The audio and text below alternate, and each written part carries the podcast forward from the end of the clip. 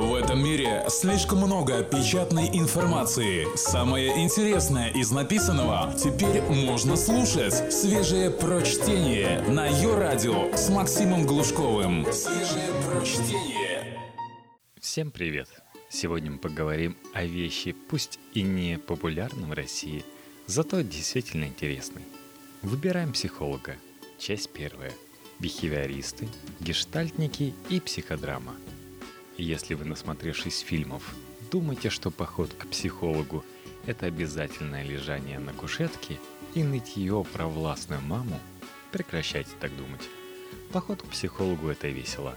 Где еще вас будут бить током, заставлять разговаривать со стульями и прыгать по сцене, изображая троюродную тетю в гневе. Текст Дарьи Комлева для электронного журнала «Метрополь». Психологам постоянно тычет нос тем, что психология не наука. В ответ они придумали массу терапевтических подходов, тщательно обосновав каждый. Фантазия у них буйная, поэтому подходы кардинально отличаются, а порой откровенно противоречат друг другу. Психологов это не смущает. И не продолжает каждый по-своему врачевать души. Мы составили гид по разным видам психотерапии, чтобы вы знали, чего ждать, если решите заглянуть в кабинет специалиста – пряник, кнут и поведенческая терапия. Допустим, вы обратились к психологу, гордо применяющему к себе эпитет «пихевиоральный». Если вы переведете этот англицизм на русский, то перед вами окажется обыкновенный поведенческий терапевт. Этот вид терапии стал популярен в середине 20 века, как раз в то время, когда психоанализ всем изрядно поднадоел – Предельная конкретика и быстрые результаты поведенческой терапии завоевали сердца тех, кто устал валяться на кушетках. Про собак Павлова слышали? Если вы придете на прием к поведенческому терапевту, то он будет вас видеть что-то вроде этих псов. Ему будет глубоко наплевать на вашу тонкую душевную организацию. Единственная его цель – изменить ваше поведение. Классический бихевиорист убежден – что корень всех проблем – это неправильно сформированные навыки. Собственно, он будет старательно изживать в вас нежелательные паттерны поведения и вырабатывать новые, полезные. При помощи классического метода кнута и пряника, разумеется. Начнет он с оценки вашего поведения.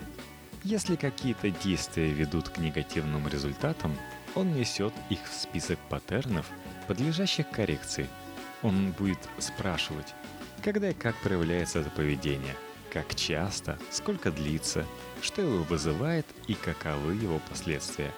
При этом он будет стремиться к максимальной приземленности и конкретике. Недостаточно сказать, что вы испытываете страх. Его нужно разбить на конкретные ощущения. Изменение дыхания, учащенное сердцебиение, потливость. Затем вы с терапевтом займетесь составлением подробного плана по изменению поведения. На этот случай у него припасено немало простых и эффективных методов. Например, он может призвать вас повторять за ним. У бифхиористов это называется имитационное научение. Либо будет использовать в этих целях персонажей из книг или фильмов, если ему кажется, что их модели поведения как нельзя кстати вам подходят – Типичный бихевиорист захочет прикрепить к вам аппаратуру, фиксирующую признаки стресса. Как только вы будете расслабляться, станете получать положительное подкрепление, приятную музыку или красивые картинки на экране. Называется это биологической обратной связью. Обратный метод – отрицательное подкрепление при нежелательном поведении. Бихевиористы чаще всего применяют при терапии зависимостей – агрессивного поведения или сексуальных отклонений.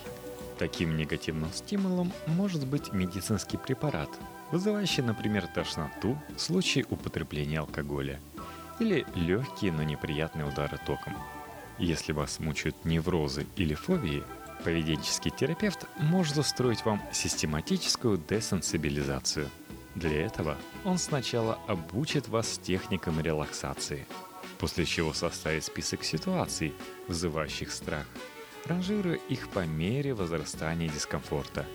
Затем вам нужно будет по очереди представлять себя в каждой из них. Каждый раз, когда подкатывает страх, нужно будет применять техники релаксации, вплоть до полного успокоения. Так постепенно вы избавитесь от всего списка того, что вас пугает. Есть у бихевиористов менее гуманный метод – сходу, без какой-либо подготовки, погрузить вас в переживание травмирующего воспоминания и безо всякой релаксации ждать, пока вы к нему привыкнете и неприятные ощущения исчезнут. Это называется имплазивной терапией. Скорее всего, помимо встреч в кабинете, поведенческий терапевт будет выдавать вам домашние задания, которые необходимо выполнять ежедневно. Они будут включать постоянное самонаблюдение – и заполнение опросников. Доктор может вовлечь в терапию и членов вашей семьи, например, для помощи в выполнении домашних заданий. С вашего согласия, разумеется. Весомый плюс бихевиориста – когда нежелательное поведение изменится, терапевт не станет склонять вас к последующим многочисленным сеансам для закрепления результата – в отличие от классического психоаналитика, стремящегося растянуть свою недешевую терапию на многие годы, бихевиорист ставит своей целью научить клиента самостоятельно разбираться с нежелательным поведением. Он даст вам задание оценить эффективность всех примененных в терапии методов и велит в дальнейшем использовать их при малейших признаках нежелательного поведения. Только свежее прочтение на Йо-Радио. Гештальт-терапия для слоновьего дерьма. Гештальт-терапевт может разозлиться на вас и наорать. Не то чтобы это было обязательной частью терапии, но конфликт с клиентом в крайних случаях допускается. Дело в том, что гештальт-терапия подразумевает осознавание и выражение чувств, возникающих на психотерапевтической сессии. Так что если у вас есть привычка доводить людей до белого коленя провокациями, имейте в виду – Сдерживаться он не будет. Не будет, потому что знает, что злость – это полезное чувство, так как оно, в отличие от, например, обиды или стыда, способствует восстановлению контакта между людьми. А восстановление контакта – это как раз то, к чему гештальт-терапевт всячески стремится. Фредерик Перлс, основоположник гештальт-терапии, сначала был убежденным фрейдистом – но, как и многие другие, довольно быстро в психоанализе разочаровался. Осознав его ограниченность, в 1940-х он создал собственную систему психотерапии. Перс не старался возводить многоэтажных теоретических обоснований. Напротив, считал гештальт-терапию исключительно практическим направлением, а любые попытки теоретизировать называл слоновым дерьмом. Если вы придете к гештальт-терапевту, он может усадить вас перед пустым стулом и заставить разговаривать с ним, представив на нем какого-нибудь человека или даже самого себя. Основной вашей целью во время беседы со стулом будет фиксирование так называемых феноменов, возникающих эмоций, ощущений в теле, изменений голоса, мимики, позы и жестикуляции. Этим и будет заниматься терапевт – в любой момент он может мешаться, начать задавать вопросы или акцентировать на чем-нибудь ваше внимание. Даже если вы просто будете пересказывать гештальт-терапевту историю из прошлого, он станет настойчиво допытываться, что вы чувствуете прямо сейчас, и наблюдать за тем, как меняется при этом ваше поведение. Его совершенно точно не будет интересовать, что вы чувствовали там и тогда – этот вид психолога работает только с тем, что находится здесь сейчас. Эти два слова в сущности и описывают основной принцип гештальт-терапии. Когда вы фиксируете в себе эмоции, ощущения и прочие феномены, вы учитесь осознаванию, а гештальт-терапевту только того от вас и надо.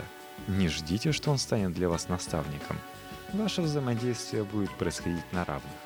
По правилам гештальт-терапии вы – два живых человека, вовлеченных в один процесс. Просто один из вас более наблюдателен. Благодаря тому, что гештальт-терапевт честно и открыто реагирует на происходящее во время сессии, вы можете исследовать, какой эффект оказывают ваши слова и действия на других людей и что вы чувствуете в ответ. Это бывает очень полезным осознаванием – поскольку в реальной жизни многие люди не выражают возникающие эмоции, и мы остаемся в неведении относительно происходящего. Цель гештальт-терапии – создание и укрепление целостного образа личности. Слово «гештальт» переводится как «целостный образ». Достигается эта цель благодаря осознаванию отвергаемых частей личности, потребностей, эмоций, мыслей, черт характера и их принятию. При этом важно, чтобы восстановившая целостность личность обладала еще и независимостью, то есть умением следовать своим потребностям и мечтам. В 1969 году Берлс опубликовал так называемую гештальт-молитву, отражающую этот принцип. «Я делаю свое дело, и ты делаешь свое дело. Я в этом мире не для того, чтобы соответствовать твоим ожиданиям, и ты в этом мире не для того, чтобы соответствовать моим. Ты — это ты, и я — это я. Если нам случилось найти друг друга, это прекрасно. А если нет, этому нельзя помочь. Бедный Йорик и психодрама. Придя к психологу, практикующему психодраму, вы попадете на сцену. При этом ни сценария, ни приписанных реплик нет. Все, что будет происходить дальше, окажется чистой импровизацией – Отец метода, Якоб Леви Марена, 1 апреля 1921 года устроил в Венском театре экспериментальную постановку, в которой актеры вовсю импровизировали и вовлекали в происходящее зрителей. Действо с треском провалилось, но именно в этот момент зародилась психодрама, первый в мире метод групповой психотерапии. С одним из приемов психодрамы, социометрии, вы наверняка сталкивались – ее любят проводить школьные психологи. Они просят всех участников группы ответить на один вопрос. Например, с кем бы ты хотел съездить на выходные в профилакторий? Школьные психологи обычно заставляют писать ответы на листиках бумаги. Потом их собирают, анализируют и прячут это тайное знание в своем шкафчике. У драматерапевта все происходит куда проще – он просто прилагает положить руку на плечо тому человеку, которого вы бы упомянули в ответе на вопрос. И перед всеми сразу предстает рисунок группы. Становятся видны наиболее и наименее популярные ее члены взаимной симпатии и антипатии, а также разбиение на подгруппы. Однако социометрия – всего лишь диагностический прием. Главный же метод драматерапевта – игровая импровизация, спонтанный театр – это почти как спектакль, только никто заранее не знает, что произойдет дальше. Актеры могут меняться ролями и дуплировать друг друга. Умершие могут оживать, а противоречащие друг другу внутренние голоса воплощаться в отдельных людях. Драматерапия чаще всего происходит в группе из 8-16 человек. Работа в ней может длиться от одного дня до нескольких месяцев. В долгосрочных группах Состав обычно неизменен в течение всего курса. Встречи начинаются с разогрева. На первое у драматерапевтов медиативное или двигательное упражнение. Затем вы вместе с другими участниками займетесь выбором протагониста. Того, кто во время сегодняшних психотерапевтической сессии будет играть главную роль. Выбор происходит так. Участники, желающие проработать свою проблему, заявляют о ней – после чего все вместе выбирают, какая из тем наиболее актуальна для всех. Работать на ней предстоит всей группе. Если вас выберут протагонистом, будьте готовы к тому, что остальные роли в группе предстоит распределить именно вам. Причем может так оказаться, что и роль самого себя нужно будет отдать другому человеку. Персонажами в вашей постановке могут стать близкие люди, раздражающие коллеги – умершая бабушка или стороны вашего внутреннего конфликта. Затем начнется игровая импровизация. Все участники станут взаимодействовать из своих ролей. Это продлится до того момента, пока вы не решите, что ситуация разрешена или стала вам понятна. После этого все рассядутся в круг и будут делиться чувствами, возникшими во время импровизации – причем делиться будут как действовавшие лица, так и те, кто наблюдал со стороны. При этом будут запрещены любые критические замечания или оценки.